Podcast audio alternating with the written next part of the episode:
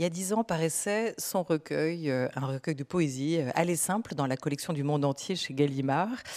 C'est un lecteur, un grand lecteur, c'est un écrivain napolitain, Eri De Luca, qui a rassemblé une partie de ses œuvres aujourd'hui. C'est pour ça qu'on le reçoit, qu'on est avec vous ce soir, dans un quarto qui est publié par sa maison d'édition française, Gallimard. C'est une dizaine de textes qu'il a déjà euh, publiés en France, que vous avez peut-être pu lire, dont son tout premier, Pas ici, pas maintenant, ou encore Le Tour de Loi et Didio qui a eu le prix féminin des étrangers euh, à l'époque.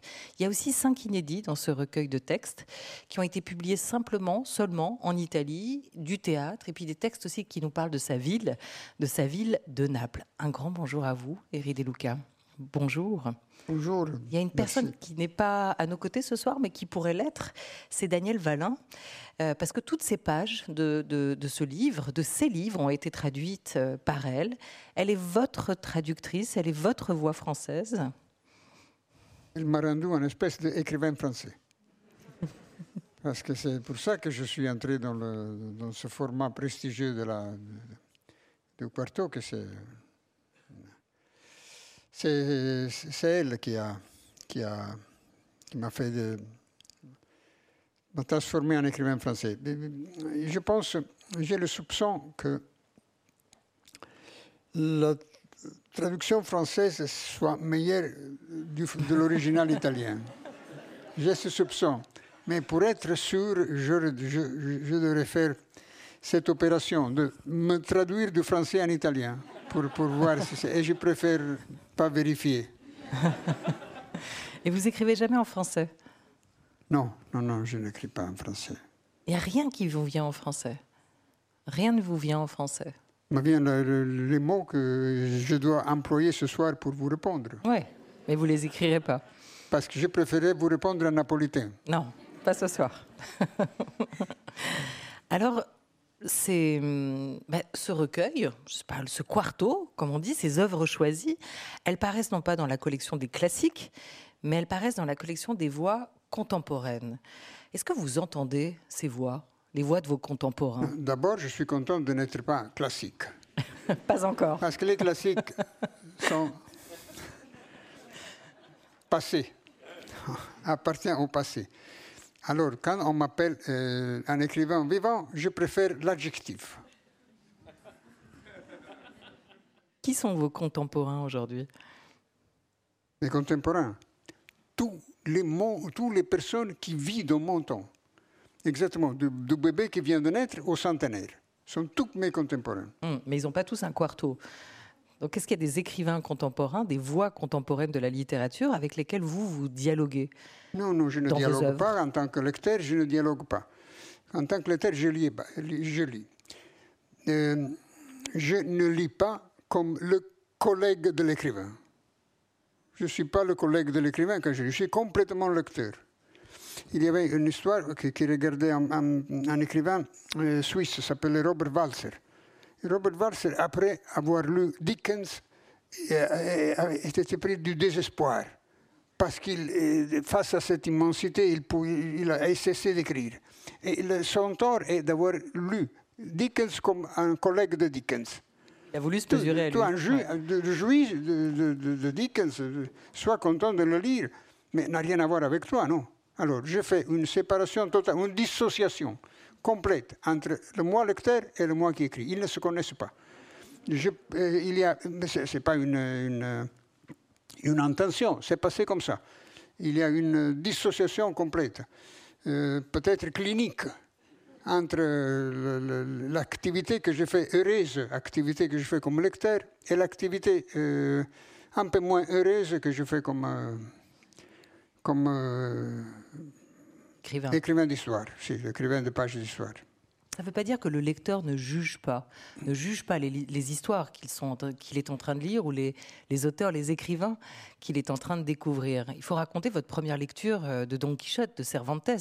Au début, vous vous, vous êtes dit, mais qui est cet idiot, en fait, qui perd absolument tous ses combats?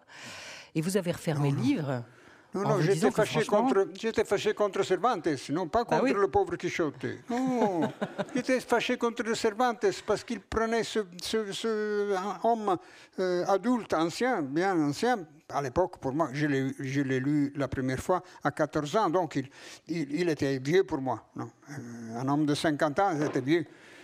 Et donc il prenait ce pauvre vieux, homme, il, le faisait tomber régulièrement, il le faisait l'humilier, il, ratait toutes, les, entreprises. Donc j'étais fâché contre euh, Cervantes.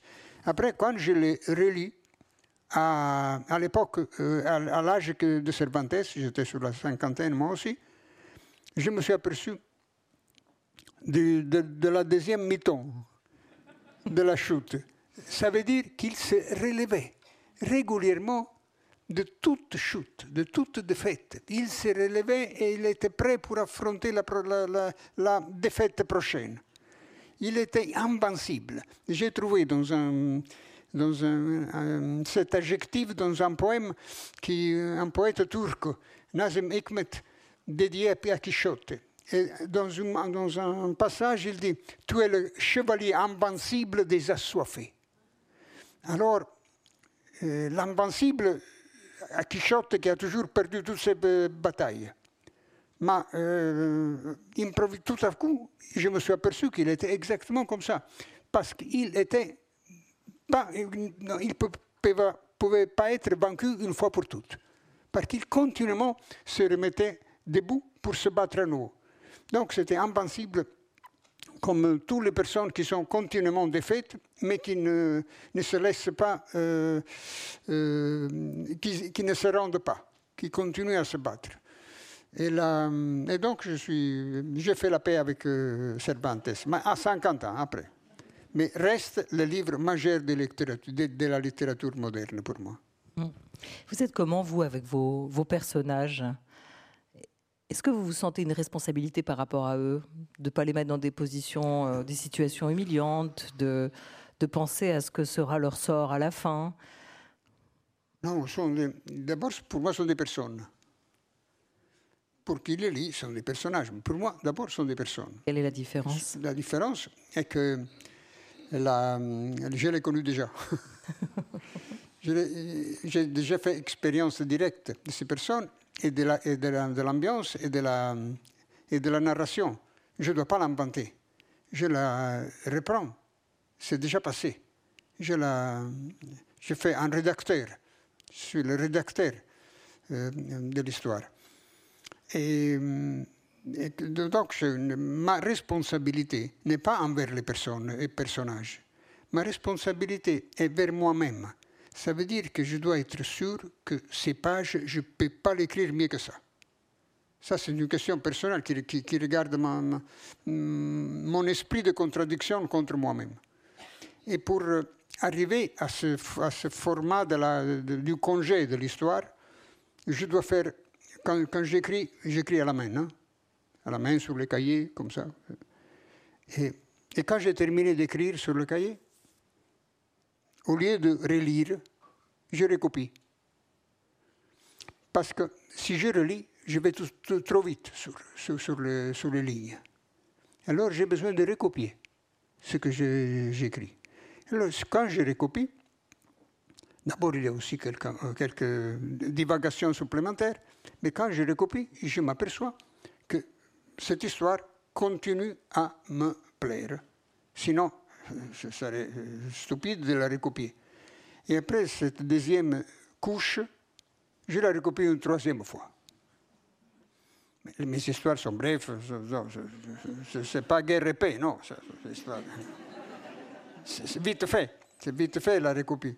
Mais après trois fois, je dis, mais alors, cette histoire, mieux que ça, je ne peux pas l'écrire. Alors je la tape avec les, les, doigts et je la, la consigne à l'éditeur qu'il fasse euh, le, tel qu'il veut. Donc, quand quelqu'un me demande, mais combien de copies tu vends hein, des livres C'est ah, une copie. Je la vends à l'éditeur. Après, c'est lui qui se débrouille. Ça vous appartient plus? Eh non. Pas totalement? Non, je le vends. Je l'ai vendu. J'ai vendu les droits. Donc, c'est lui qui peut multiplier les peines et les poissons. Ce qui est marrant, c'est que vous racontez d'ailleurs dans, ce quarto que vous avez une relation, euh, ou peut-être est-ce ailleurs, que vous avez une relation très coupable euh, à l'écriture. Enfin, plutôt une relation très coupable au lecteur. Vous dites d'ailleurs que vous n'écrivez pas un livre, vous le commettez, comme on commet un crime, comme on commet un délit. Et on, est, on est euh, responsable du temps du lecteur. C'est une responsabilité euh, que, je prends, que je connais comme lecteur. Et donc, souvent, je me fâche contre le livre que, je suis en train de lire. Et je, cesse de, le suivre.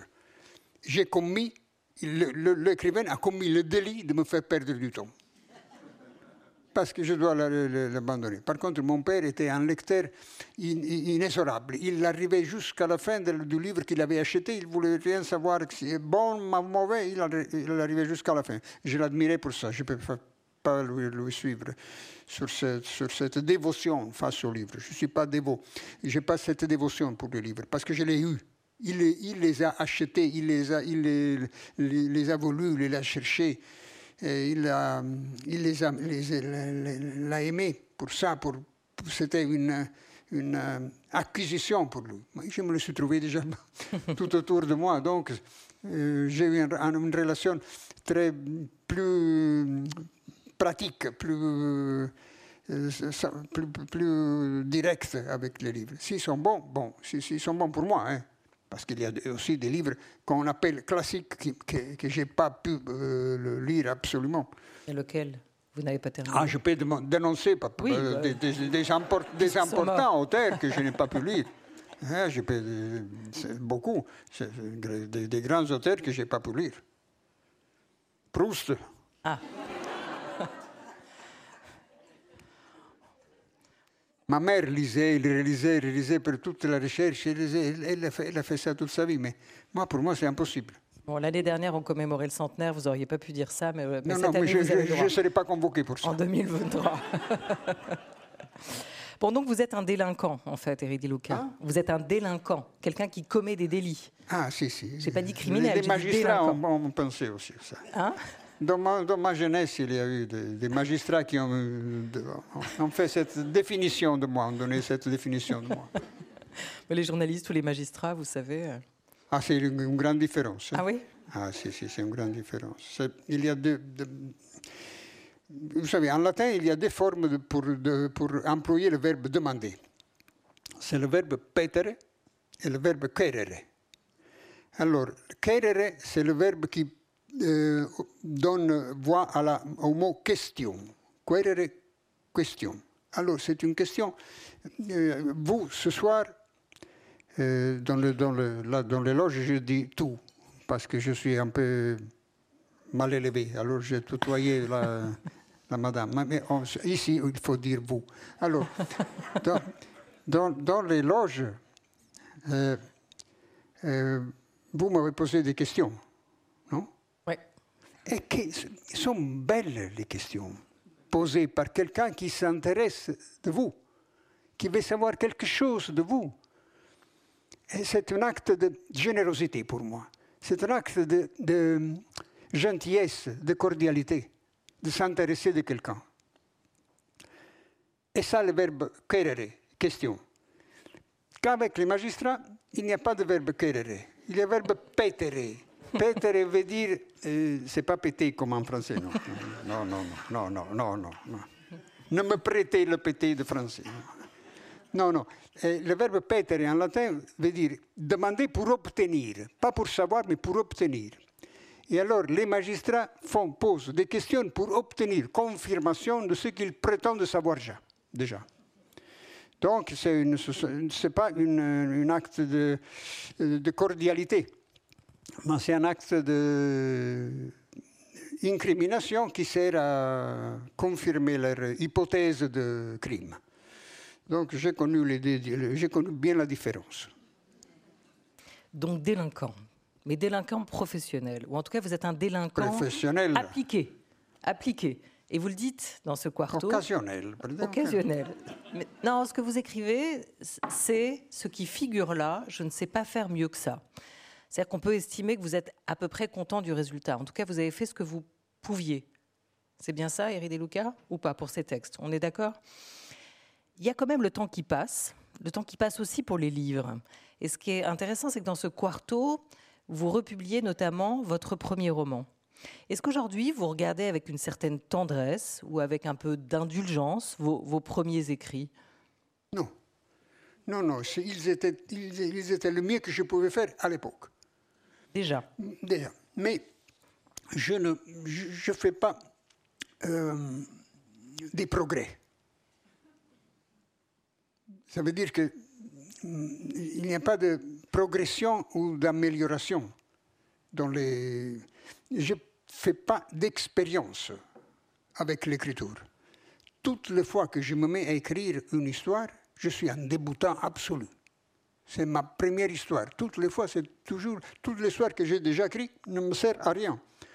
Ne m'aide à être à l'auteur de l'histoire que je suis en train de. que, que, je vais raconter. Donc, les histoires que j'ai écrites sont le mieux que je pouvais faire à l'époque. Je ne changerais rien. Si, si, si je changerais quelque chose, ça veut dire que je me suis trompé sur moi. Sur le fait que j'ai donné congé à des choses qui, qui, qui, pouvaient être, pouvaient être faites, faites mieux. Et donc, je prétends de moi que je ne peux pas faire mieux que ça. Oui, ce n'est pas un métier. On n'acquiert pas, un, savoir-faire au fil de l'écriture. Non, il pas, ne donne pas de l'expérience. Pas comme un artisan ou un ouvrier. Un ouvrier, en tant qu'ouvrier, je suis beaucoup amélioré pendant les années. J'ai commencé manœuvre, je suis terminé maçon, donc j'ai fait toute une carrière.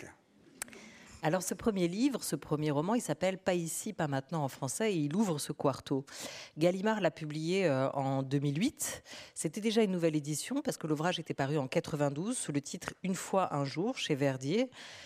Vous avez donc choisi de le faire figurer parce que vous avez été d'accord hein, pour les choix qui ont été faits dans ce, quarto, un peu peut-être comme un premier pas ou comme euh, le roman ou le livre de l'homme que vous étiez à cette époque-là. Mais il y a quelque chose en plus peut-être euh, avec lui, c'est que ce premier livre, votre père qui était devenu aveugle, euh, il l'a tenu entre ses mains. Est-ce qu'il a pour vous une valeur particulière, ce, premier roman, ce Pas ici, pas maintenant? Mais ben, un valeur particulier parce que il, a, il a pu tenir entre les mains une, et imaginer un futur différent de ce fils perdu. Parce que je suis parti à 18 ans de la maison, je me suis engagé dans les années révolutionnaires, après j'ai fait l'ouvrier, je suis allé du bénévole en Afrique. Et alors à la fin de, de sa vie, il a eu la, chance d'avoir, de tenir dans les mains ce, livre et avoir comme ça une espèce d'imagination différente du futur de ce fils euh, égaré, perdu. Donc pour moi, il était important de lui... Le, livre, il l'avait déjà lu, il l'avait déjà écouté, parce que ma mère, c'était une histoire que j'avais écrite des années avant et que j'avais offert à eux, euh, j'avais envoyé pour euh, un Noël. Comme ça, ma mère faisait la lectrice pour mon père. Donc il, le connaissait déjà. Mais les livres, le format, le format, et le format de la, de la, du premier livre, avec comme couverture une photo. Une photo prise par lui dans la maison napolitaine et regardait ma mère, ma sœur et moi, petit. Donc c'était ça. Il y avait aussi son, son marque de, de fabrication. Et il est présent dès la première ligne. Tant que la lumière fut dans ses yeux, mon père fit des photographies. Toute une étagère se remplit de nos images, prises dans des circonstances particulières ou banales. La récolte dura dix ans, pas plus, des premières années de bien-être à celle de la perte de sa vue, Ainsi reste illustrée jusqu'au détail une époque, peut-être la seule que j'ai réussi à oublier. Les albums, les archives ne soutiennent pas ma mémoire, mais au contraire s'y substituent. Et c'est vrai que votre père faisait énormément de photos. Il adorait ça, il avait toujours un appareil photo à la main. On en retrouve certaines d'ailleurs dans, dans ce quarto. La mémoire, c'est quoi pour vous, Eri De Luca Est-ce que c'est la matière première quand même de, de vos romans? le souvenir.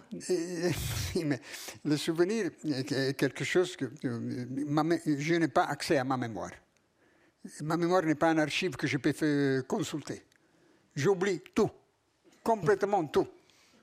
Et, parfois, euh, de, cette ténèbre de la mémoire ressort quelques fragments, quelques petits détails. Alors je l'attrape je l'attrape, je suis heureux de le rattraper.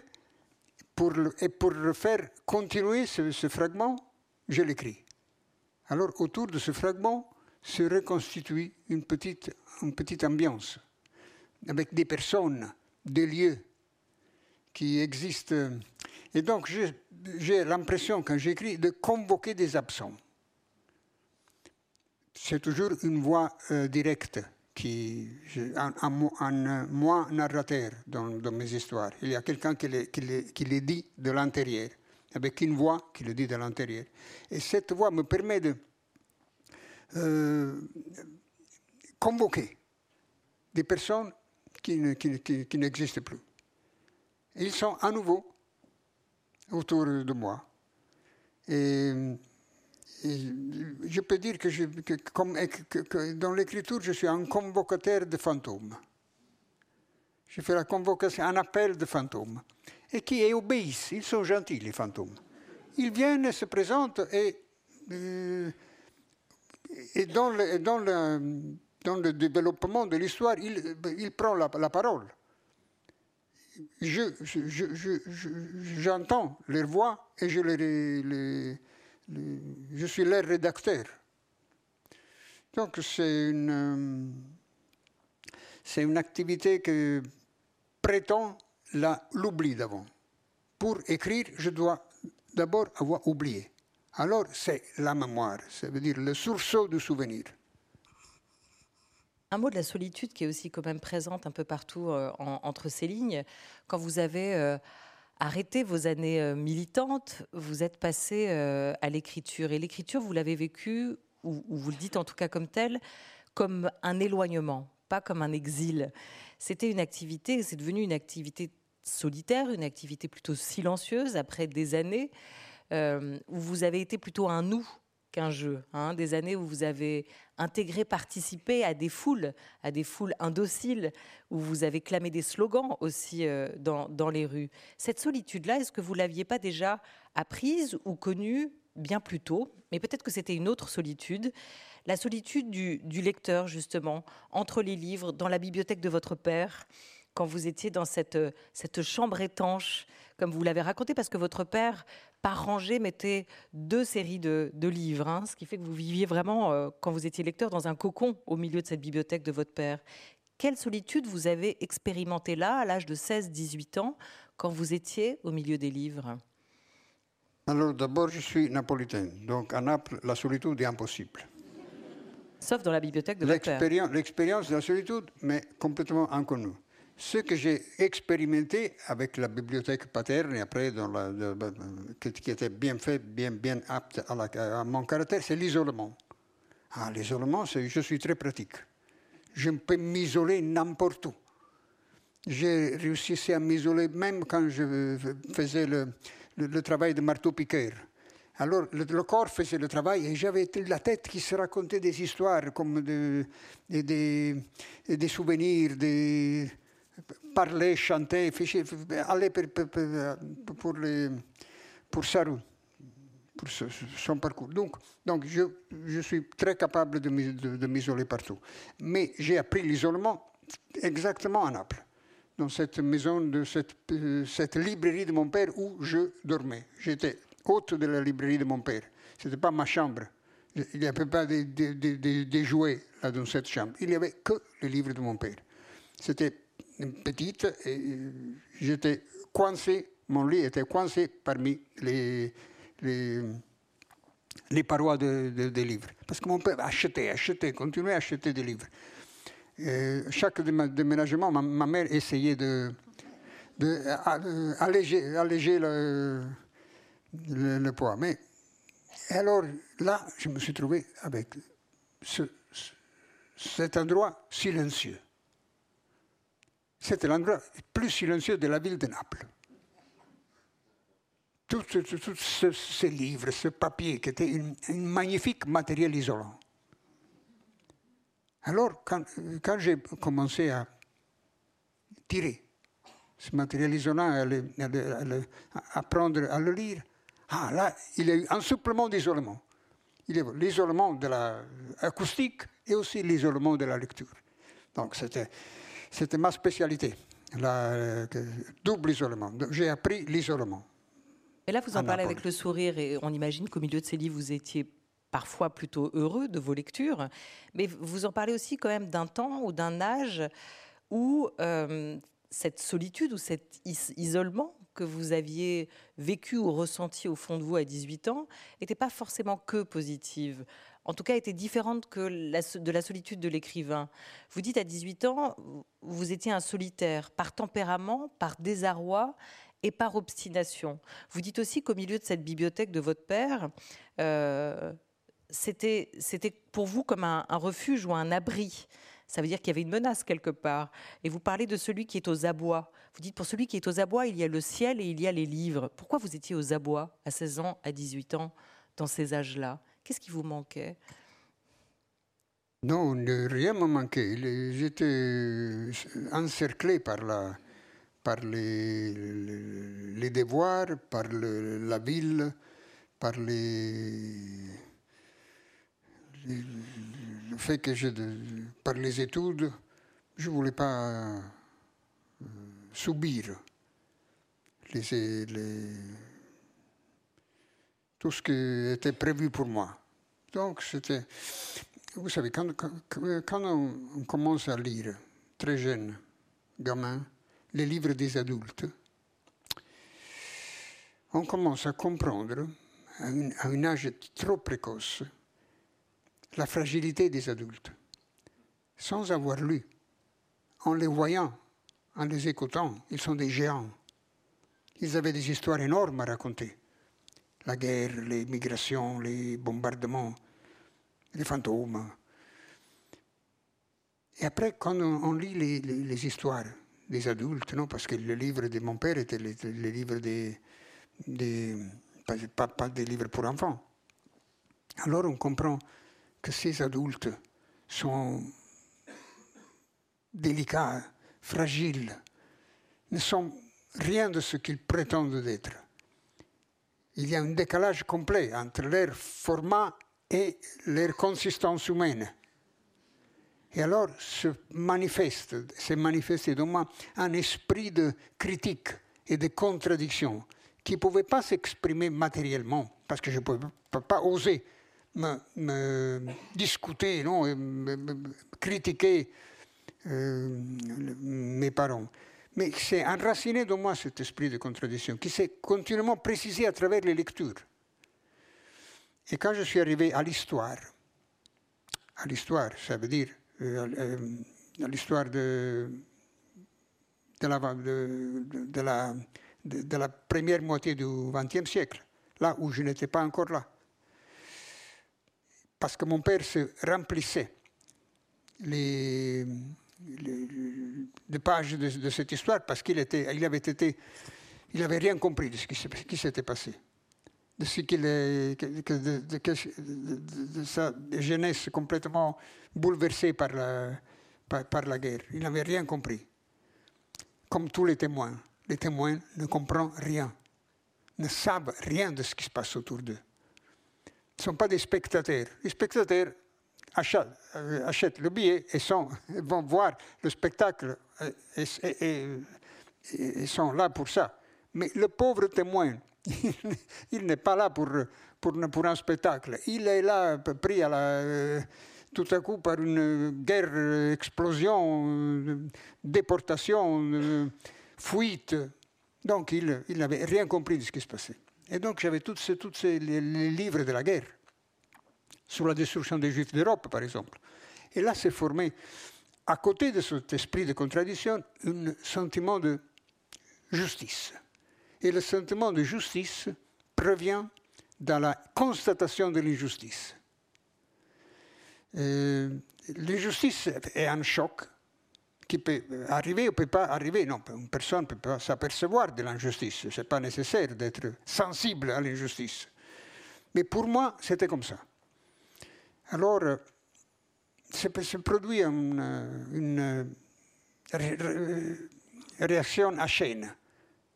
Je me suis euh, détaché de tout. Je me suis arraché de ce, lieu, sans savoir où, sans savoir aller où. Mais je ne voulais plus être euh, euh, quelqu'un de, là. Je voulais complètement changer mes, mes, mes, ma vie, m'emportais rien de ma vie. Je ne voulais plus être là. Donc je suis allé à la, déroute, tout seul. Mais le, le, cas a voulu que je me suis trouvé dans une génération qui était insurgée par les rues. Alors, ma déroute personnelle, c'est euh, lié à une déroute générationnelle. Nous avons, nous avons été une génération déroutante. Alors là, vous êtes parti à 18 ans, vous prenez ce, ce, billet euh, de train, un billet euh, sans retour, vous quittez Naples, vous allez euh, à Rome. Il y aura cette... Parce que le billet arrivait jusqu'à Rome. Voilà, un peu plus que ça. L'OTA continua, les années de cuivre, comme vous les avez appelées, ces années 70, cette décennie qui ont été parcourues d'une d'une secousse, d'un essaim sismique de lutte, tel que vous les avez racontés dans, le plus euh, et le moins. Ce sont des, des, années qui vous ont traversé. Et puis à un moment, donc, vous avez, euh, comment on dit, je ne sais pas moi, euh, raccroché, euh, enlevé le chapeau euh, du, militant et, choisi de, vous réisoler. Est-ce qu'il faut forcément distinguer les deux? Donc, est-ce qu'il y a eu le Eri Luca militant? Est-ce qu'il y a eu après euh, le Eri De Luca écrivain Ou est-ce qu'on peut dire que dans l'écriture, vous avez trouvé quand même une autre forme d'engagement? Vous n'aimez pas ces mots, le, le, la responsabilité, l'engagement je n'ai pas quitté l'engagement révolutionnaire. C'est l'engagement révolutionnaire qui a quitté moi. Ça veut dire que l'organisation que, que, que j'avais contribué à former et à, à faire avancer par, par beaucoup d'années, tout à coup s'est dissoute autour de moi. Alors, elle s'appelait lotta continua, la lutte continue. Et la lutte devait continuer. Elle ne pouvait pas s'interrompre. Mais elle s'était interrompue. Et alors, je me suis trouvé comme ça, comme euh, quelqu'un qui euh, voyait se disperdre, la dispersion de toute une communauté de personnes autour. Et qu'est-ce que je pouvais faire? J'ai fait ce que je n'avais pas fait des, des études, j'avais passé toute ma jeunesse dans ce euh, militantisme, dans ce militantisme euh, à, temps, plein. Donc, j'ai fait l'ouvrier. J'ai commencé à faire l'ouvrier par nécessité. Et donc, c'est passé comme ça. C'est passé d'une communauté à l'isolement, dans, dans un bref délai de temps a été pour moi un, moment, de, des années d'obstination. D'obstination et d'isolement complet. Toutes les années 80, pour moi, ont été des années comme ça. Après, paru le, le, premier livre, mais pendant ces années, je faisais des lectures, oui, mais j'écrivais j'écrivais des histoires pour moi. Je ne savais pas que, que, que c'était des histoires qui pouvaient avoir quelque intérêt pour quelqu'un d'autre, mais je le faisais pour moi. Ça, donc longtemps, vous avez commencé quoi? Dix ans à écrire, réellement dix ans avoir, avant d'avoir été publié pour la première fois, au début des années 90 Vous avez toujours écrit? Oui, je me suis toujours tenu compagnie avec l'écriture. Écrire, c'est tenir compagnie avec l'écriture a été la, meilleure compagnie pour quelqu'un qui a cette vocation à l'isolement, le, fait de pouvoir des, écrire des histoires, c'est une belle manière de se tenir compagnie. C'est aussi belle comme le, faire les mots croisés. Hein. L'écrivain peut inspirer, il ne peut pas inciter à, hein, comme euh, le dit la loi. C'est ce que vous avez aussi euh, raconté dans cette analyse de termes, de mots euh, assez singulière que vous avez faite dans La parole contraire, où vous discutiez les termes de la notification de votre mise en examen dans l'affaire de la ligne ferroviaire Lyon-Turin. C'est intéressant cette distinction, là encore, comme on le faisait tout à l'heure, entre questionner et demander, entre inciter et, éventuellement inspirer. Donc dans cette lutte, il n'y a pas des, écrivains qui vous ont incité à, prendre, euh, les, armes, entre guillemets, pour aller, pour aller euh, rejoindre la lutte de, vos frères. En revanche, il y en a qui vous ont inspiré, qui vous ont aidé à, penser contre vous-même, qui vous ont fait avancer. Il y a des livres fondateurs Moi, j'étais inspiré par, le, par exemple, de, la lecture de la Hommage à la Catalogne de George Orwell, inspiré par la guerre civile espagnole. J'étais euh, du côté anarchiste plutôt que du côté communiste dans la guerre civile espagnole, comme euh, lecteur, comme personne qui était venue après. Et donc, je, pouvais choisir mon, champ de bataille comme lecteur. Donc, j'étais du. Euh, George Orwell, m'a inspiré, m'a pas instigé. J'étais instigé de moi-même hmm. déjà. J'étais déjà complètement instigé. Mais il m'a inspiré, m'a inspiré, m'a fait connaître quelque chose de moi qui était déjà là, mais qui avait besoin de quelqu'un qui le, qui, le, qui, qui, le, qui, le, qui le nomme. Et Pasolini, c'est pas tout à fait pareil. Non, non, non. Non, non, Pasolini, c'est un, un, intellectuel euh, de l'époque qui, avait fait un service de, même de soutien de notre organisation parce qu'il avait accepté de faire le directeur responsable de l'Otta Continua pour, une brève période. À l'époque, pour faire sortir ce journal, Lotta Continua, il fallait avoir des directeurs responsables inscrits à la, euh, comme journalistes dans, la, euh, dans le registre des journalistes officiels. Donc, il, y avait des journalistes qui faisaient ce service de euh, prêter leur nom, leur signature pour faire sortir le journal. Un journal dans lequel ils ne pouvaient pas écrire, avec lequel il n'était pas d'accord, mais qui euh, avait, se sentait la responsabilité de faire sortir des voix aussi avec lesquelles il n'est pas d'accord. Ça, c'est pour moi le format, euh, le statut de l'intellectuel, quelqu'un qui défend les mots des autres. Des autres qui, pas, seulement les siennes, ou de, la consorterie intellectuelle, mais aussi des autres avec lesquels tu n'es pas d'accord mais tout défend les, possibilités de s'exprimer. Ça, c'est un intellectuel pour moi. Pasolini était un intellectuel. Ouvre ta bouche pour le muet. C'est peut-être ce qui, euh, ce qui résume le mieux votre démarche, Eri De Luca. Vous le dites, le domaine de l'écrivain, en fait, c'est la parole. Et parfois, il faut savoir utiliser sa parole, en tout cas dans le domaine public, pour porter euh, une voix. Vous avez le devoir, ou l'écrivain a le devoir de protéger le droit de tous à exprimer leur propre voix. Je me souviens de ce poème que vous avez euh, écrit, et peut-être beaucoup s'en souviennent aujourd'hui parmi nous, au moment de la tragédie, d'une de ces nombreuses tragédies des migrants en mer Méditerranée. Quand vous avez pris votre plume, c'est un poème que vous avez écrit. Pourquoi c'est cette forme-là qui est venue? Pourquoi ce sont ces mots-là, cette manière de dire toute la, tristesse, quoi, la compassion, la douleur que vous éprouviez à ce moment-là? La tragédie a besoin d'un format a besoin d'un format épique, a besoin de la poésie. J'ai appris le yiddish j'ai traduit le chant du peuple juif mis à mort, das Lied von ausgeärgerten jiddischen Volk. J'ai traduit ce poème, ce long poème, d'un auteur qui s'appelle Isaac Katzenelson, qui parle de la destruction du ghetto de Varsovie. Et c'est un poème euh, tragique, mais le titre est Dos Lied, le chant.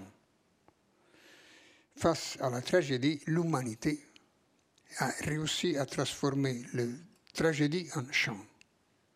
À partir de l'Iliade, commence, l'Iliade commence, chante-moi, déesse de la, la tragédie de cette, de cette guerre.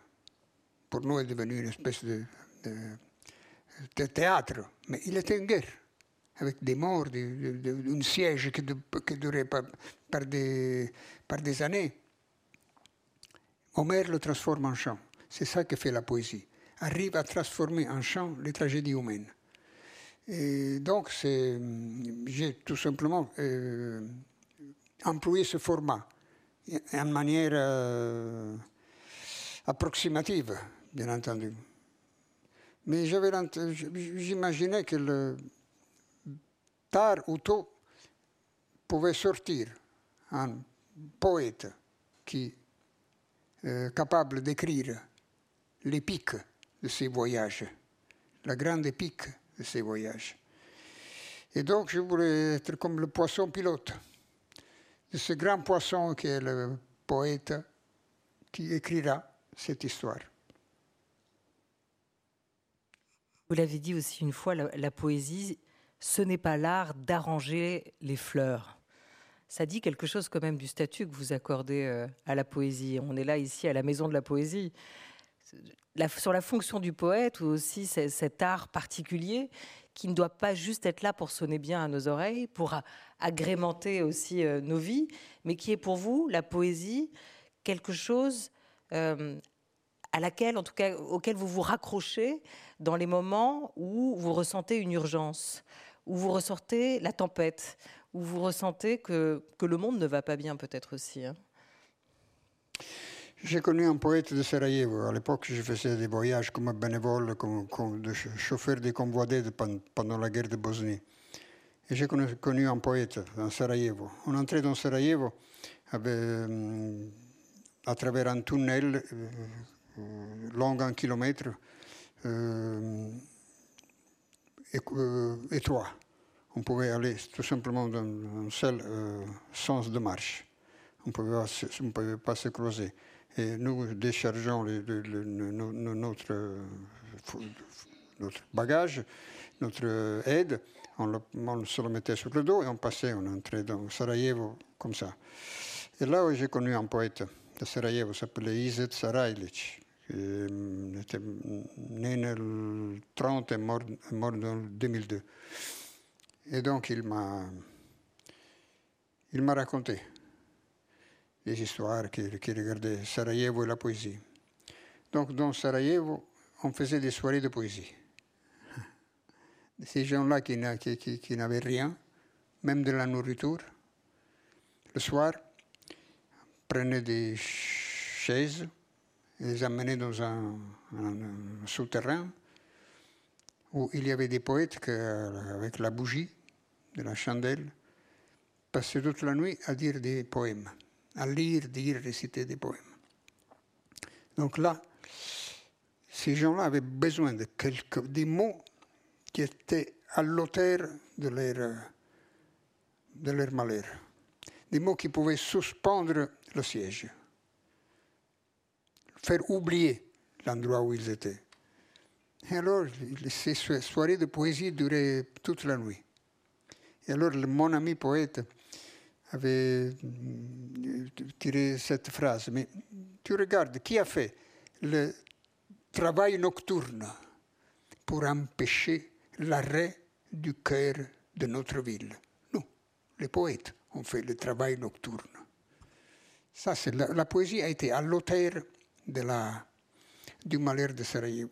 La poésie, ou est à l'auteur de ça, ou n'est rien, c'est rien l'écrivain euh, romancier Andrei Kourkov, ukrainien, qui racontait qui racontait la même chose que ce que, ce que vous venez de nous dire, Eric Deluca, cette idée que même dans la guerre, et c'est ce qui se joue en ce moment euh, à Kiev, un peu partout d'ailleurs en, Ukraine, euh, sous les immeubles, des écrivains, des poètes qui se réunissent et des clubs de lecture qui naissent dans ces moments-là pendant la nuit. C'est peut-être de guerre en guerre quelque chose euh, qui se retrouve, l'importance aussi de la littérature, de la culture, là où on aurait tendance à penser que dans la guerre, elle n'a pas sa place.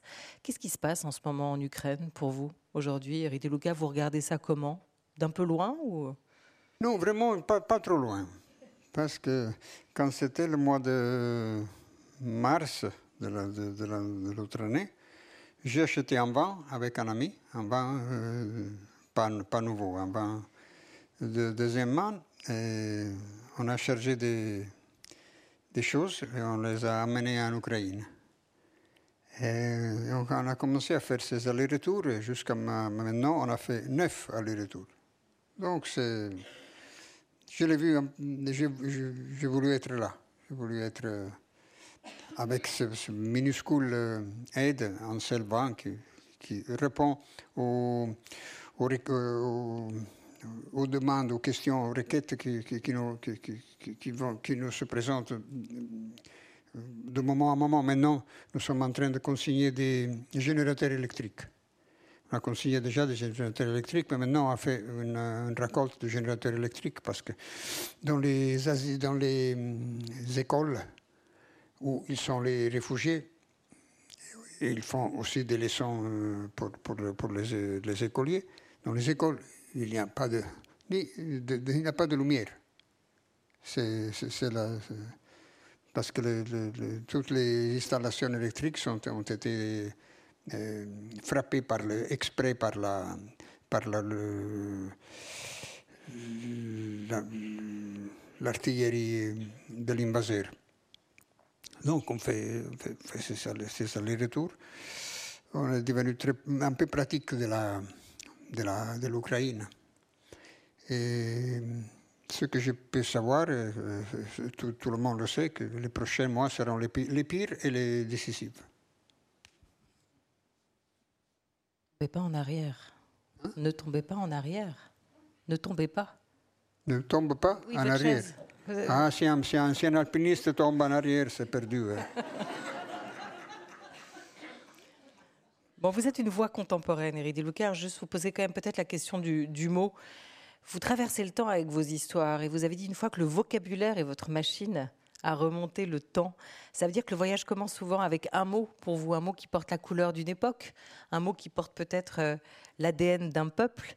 Euh, il y, a eu peut-être ce mot qui pour vous euh, raconte encore aujourd'hui les temps bibliques. Il peut y avoir ce mot qui à un moment a, incarné à lui tout seul le temps des, camps d'extermination, le temps le temps de la Shoah, les temps de la guerre. Quel serait aujourd'hui pour vous le mot de l'époque? Fraternité. Ça veut dire que c'est urgence la fraternité. La fraternité envers les, personnes qui font des voyages de du désespoir. Fraternité envers une, une, une nation européenne envahie. C'est une question de fraternité. Mais la fraternité, c'est un sentiment. Vous, les Français, vous avez introduit dans le langage politique du monde la trinité laïque, liberté, égalité, fraternité. Bon, merci. Pour, la liberté et pour l'égalité, on peut se battre pour la conquérir ou pour la défendre. Mais la fraternité, c'est quoi? On ne peut pas se battre pour la fraternité. La fraternité, c'est exactement la, la condition euh, euh, humaine qui permet à une communauté de serrer les, rangs, les fibres, réunir les fibres d'une communauté dispersée et euh, former la, donner la, possibilité de se battre pour la, offrir la possibilité de se battre pour la liberté, pour l'égalité. Donc c'est une question de, pour, la justice, pour un sentiment de justice. Donc la fraternité on ne peut pas la, euh, demander. On est, c'est un sentiment. Se produit ou on ne se produit pas. Et, le sentiment de la fraternité est un sentiment que euh, dans cette invasion s'est produit. Ce n'est pas produit pour, les, pour, les, pour l'immigration. Pour l'immigration, c'est une fraternité au niveau de base, au niveau du rez-de-chaussée, où les personnes viennent d'être reçu, accueilli et, euh, aidé à s'introduire, donc dans la, à s'installer, à commencer à s'installer, euh, contre toute volonté de le, de repousser. Mais dans le cas de l'invasion, s'est produit une fraternité européenne. L'Europe a ressenti ce sentiment de fraternité en, accueillant millions de, de réfugiés, en soutenant l'effort euh, de résistance de l'Ukraine. Donc l'invasion qui pouvait détruire complètement le format européen l'a, la, la, lui a donné de la force. Et cette force euh, a euh, le format de la fraternité pour moi. Donc, pour moi, le, mot euh, de, la, de maintenant, c'est la fraternité. C'est le sentiment de la fraternité. Est-ce que ce mot de fraternité s'applique aussi ou pourrait s'appliquer à, à, votre relation, à la relation que vous avez nouée avec la nature? Euh, on vous sait montagnard. Euh, vous racontez aussi dans, ce livre votre relation particulière à, la mer, vous le napolitain, tel que vous l'a aussi euh, apprise et raconté, montré le, pêcheur Nicolas. La montagne, c'était plutôt votre père qui vous a d'abord fait marcher vos premiers pas sur le Vésuve avant de vous amener dans, les, Dolomites. Vous en avez fait des livres aussi sur cette passion qu'est la montagne aujourd'hui pour vous. Mais comment vous regardez la nature? Est-ce qu'il faut la regarder de manière confraternelle? Intime, fusionnelle aussi, pour essayer de, renouer avec elle? Non, non, non, non. Il n'y a pas de fraternité avec la nature. Nous sommes des hôtes, plutôt des intrus. Et en montagne, on, voit très bien que, l'intrusion, parce que la montagne, c'est un espace vide, inhabité, inhabitable. Quand tu arrives en sommet, tu n'es pas arrivé descendu sur une île que tu t'installes. Tu es arrivé au sommet, tu dois descendre. Le, but de l'ascension est de revenir au point de départ. Et donc la montagne, la nature est, un endroit, je fais une différence entre le mot nature et ambiance. Nature est là où nous ne sommes pas. Ambiance, c'est euh, du verbe latin, lui aussi ambire, qui veut dire euh, encercler. L'ambiance est ce que euh, nous encercle. Euh, l'humanité s'est toujours sentie encerclée par, la, par l'ambiance et a essayé de forcer les, les, limites de l'encerclement, de conquérir l'espace autour d'elle, à euh, soumettre l'ambiance. C'est l'ambiance dans le sens d'environnement. D'environnement. L'environnement a été encerclé maintenant. Était, était euh, ce qui encerclait et maintenant est encerclé par la, pression humaine. La nature est là où nous ne sommes pas, nous ne sommes pas autorisés à, être. Nous sommes on, s'aperçoit d'être euh, d'une taille infime dans l'immensité de l'espace de, de, la montagne. Et là, on est complètement dépourvu d'invitation ou de, c'est pas un champ de, de, jeu, ce n'est pas un, champ de, gare. C'est un endroit où nous sommes des, étrangers parfaits. Et donc, comme des étrangers parfaits avec une ambiance qui nous ignore. Et ça, c'est déjà un acte de gentillesse. Là, il faut passer sans, sans laisser euh, aucune trace, au minimum de traces. A, je me souviens d'une alpiniste, d'une alpiniste femme qui avait gravi toutes les, les, montagnes, les, les 8000 de la, planète, et qui, qui, qui était fâchée contre l'atterrissage sur la Lune. Parce que les, les, astronautes, là, ils avaient mis les pieds sur la Lune et laissé traces. Il n'y a pas de vent, il n'y a pas de, alors les traces sont restées là, ils sont encore là, les traces de la, de descente sur la Lune. Il faut, quand tu es dans, la, dans le désert du, monde, tu ne dois pas laisser de traces. Ça, c'est un acte de, euh, de respect, le seul acte de respect que tu peux porter. Euh, c'est un acte gratuit, tu ne peux pas de, demander d'être respecté par la nature. La nature t'efface dans, dans un moment à l'autre. Nous sommes napolitains, nous sommes sous un volcan catastrophique, donc nous sommes intimes avec la, le, le déménagement urgent. Allez, début mars paraîtra Grandeur Nature. C'est des récits? Que vous avez rassemblé sur la, sur la filiation et euh, sur cette question en gros des générations à travers des œuvres d'art. C'est un, petit livre qui va paraître chez, chez Gallimard. Je me suis dit qu'on pouvait en donner une petite primeur au, public de la Maison de la Poésie euh, ce soir, même si le livre paraîtra dans, dans trois semaines. Dans un premier récit, Luca, vous, vous vous revenez sur la figure du père à travers un tableau de Marc Chagall qui, euh, qui est de 1911 et qui est exposé hommage à, à Paris. Le père est là devant son portrait peint par son artiste de fils, Chagall, de manière originale, comme vous le racontez à la mode de ce début du XXe siècle. Et vous observez ce père qui ne se reconnaît pas dans ce tableau, dans ce portrait qui est fait de lui, vous l'imaginez en train de se lisser un peu la barbe et euh, en, ébauchant un sourire et en disant à son fils Est-ce que c'est moi ça? Cet homme, euh, écrivez-vous, qui restera fixé dans un portrait format égalitaire, grandeur nature, celle qui existe, parents et enfants, simplement entre des parents et des enfants.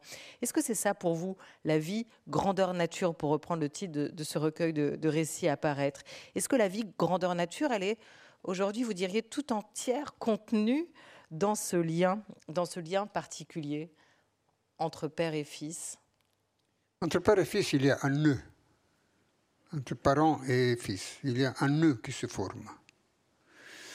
Quand euh, euh, j'ai pris à côté de, cette histoire de Chagall, j'ai accroché à cette histoire de Chagall l'histoire d'Abraham et Isaac. Euh, que c'est la, relation père-fils la, plus euh, violente possible. Un père qui va sacrifier son fils. D'abord, il, faut faire une petite modification iconographique. Parce que dans les tableaux, on voit toujours un Abraham qui est un géant, euh, même, même que, euh, ancien, mais un géant, et un petit garçon qui est là pour être sacrifié la, littéralité du texte est exactement le contraire. Abraham, c'est un vieux. Il a 100 ans. Et Isaac, c'est fort comme un taureau. C'est un jeune homme qui a euh, toute la force de la jeunesse. Parce qu'on on lit qu'il euh, se charge du bois pour l'amener sur le sommet de la, de la montagne. Donc, se charge du bois qui sert pour un sacrifice. Ça rend quelques centaines, 50, 60 kilos sur le dos. Donc, il arrive là-bas, là-haut, et il, collabore à, son sacrifice. Il obéit à son père. Il aurait pu l'envoyer au diable le laisser là sur la montagne, à se débrouiller. Il, il, se fait lier par son père. Il offre ses mains, ses pieds et sa gorge à son père pour respecter la volonté de son père, pour respecter la relation que son père a avec cette divinité, que seulement son père écoute. Il ne sait rien du tout de, la, de, ce, qui, qui est cette divinité. Donc, il y a là un euh, héroïsme, un extrémisme de l'obéissance que j'ai mis à côté comme au début parce que c'est là le maximum. Après, je me suis trouvé avec ce tableau de, euh, du père de Chagall. Parce que euh, le musée d'art et d'histoire du judaïsme m'avait demandé de choisir un, une œuvre dans, dans leur collection et de, sur cette œuvre. Et donc, en visitant les salles, voilà, j'ai vu le, père de, Chagall. Alors je me suis dit, parce que Chagall, c'est un, de, mes peintres préférés. Donc, j'écris sur ça. Donc, Chagall peint son père à Paris, mais son père est à Vitsebsk, à milliers de kilomètres. Donc, il n'est pas là. Qu'est-ce qu'il fait avec, son, père? Il, il laissait un acte de réparation euh, face à son père. Vous savez, son père était un, marchand de poissons, de harengs. Euh, je ne sais pas si quelqu'un de vous a, une, des, proches une famille poissonnière, mais l'effet d'avoir une famille poissonnière est de avoir une odeur identifiable. partout, non? Chagall euh, haïssait cette odeur de, poisson et de, la, substance avec laquelle on, garde les poissons. La... Bravo. S'appelle comment? La saumure. La saumure, voilà. Et, donc cette saumure, qui était son obsession de l'adolescence, il peint son père et il lui met sur le manteau, sur, la, sur, sur, le, sur, le, sur son euh, habit, il lui met la louisière de la saumure. C'est un acte de, commotion et d'essayer de, réparer la, distance qu'il avait prise, la distance qu'il avait mis. C'est son père qui, lui, était le premier fils d'une famille nombreuse, mâle. Il aurait dû bien aider la famille, faire le métier du père, soutenir le reste de la famille. Il est parti. Il est allé d'abord à Saint-Pétersbourg, après il est parti pour Paris. Il a tout quitté et son père lui a permis le trahison, la trahison. Il y a une euh, relation à l'envers, à l'envers entre son père, le père et fils face à celle d'Abraham Isaac. Et vous, du coup, vous avez euh, trahi votre père en devenant écrivain, en partant et en devenant écrivain, ou vous avez au contraire obéi à ses désirs? Non, Hérité de ses désirs D'abord, je l'ai trahi complètement parce que je suis parti. Je l'ai quitté. J'ai quitté la maison, tout, tout, tout, j'étais à l'air. Toutes ces imaginations, ces désirs, ces, volontés, ces, ces, imaginations sur moi. Oui, mais l'écriture, ça a été la réconciliation euh, Non, on hérite plus souvent les regrets ou les dettes. Oui, vous dites de la dette, de la tâche inaccomplie, du regret et du malentendu. Ça, ça, on l'hérite, mais sans, sans, sans, vouloir, non?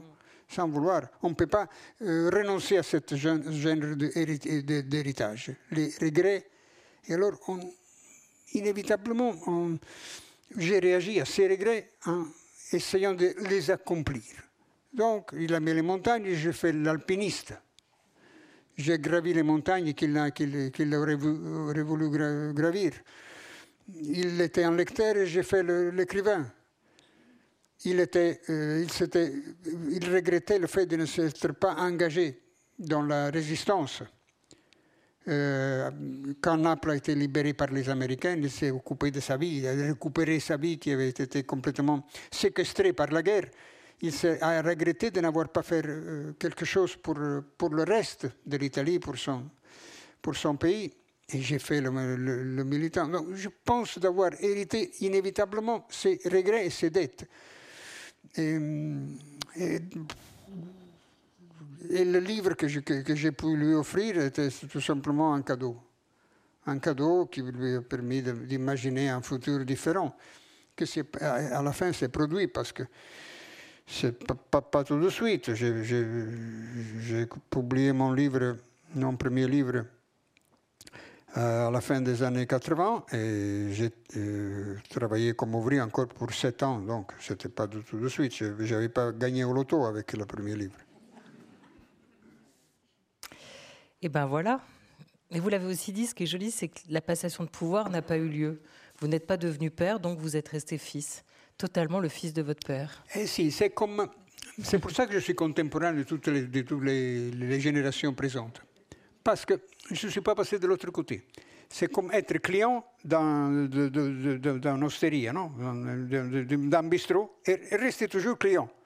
On ne passe pas de la part du vendeur de la, de la boisson. Juste pour terminer, parce qu'on a l'heure tourne. Et qu'est-ce que c'est oh, bah, tourne Oui, euh, on, est, on est dans la maison de la poésie. L'heure tourne, l'heure passe, tourne.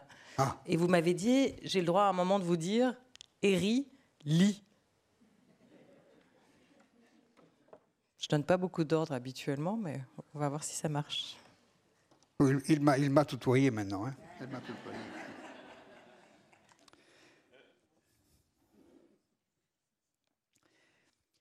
J'attache de la valeur à toute forme de vie, à la neige, la fraise, la mouche.